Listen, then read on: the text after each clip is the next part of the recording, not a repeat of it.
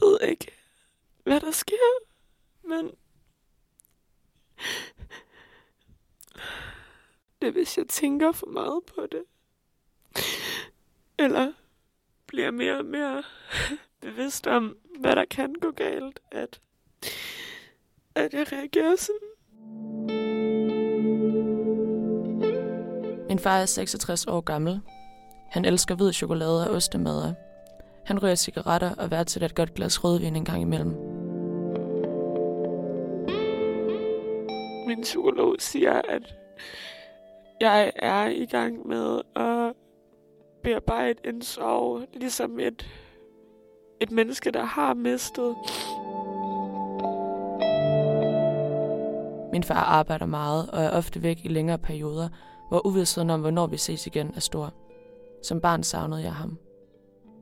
Savnet er en følelse, som ofte vender tilbage. Uvidstheden om, hvornår og hvor længe min far er hos mig, sidder i min krop som angst og kan blive aktiveret af stort set alt.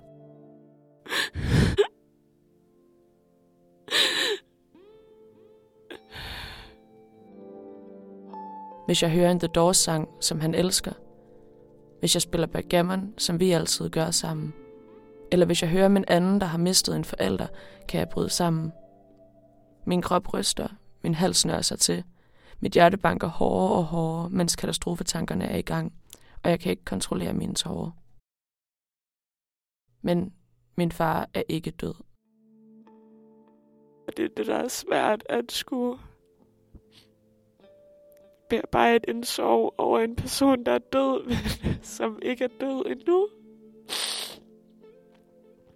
Fordi, hvordan fanden gør man det? Hvordan sørger man over et tab, som man ikke engang har lidt endnu? Og altså, når det sker. Nogle gange tænker jeg, at jeg ikke vil kunne overleve det.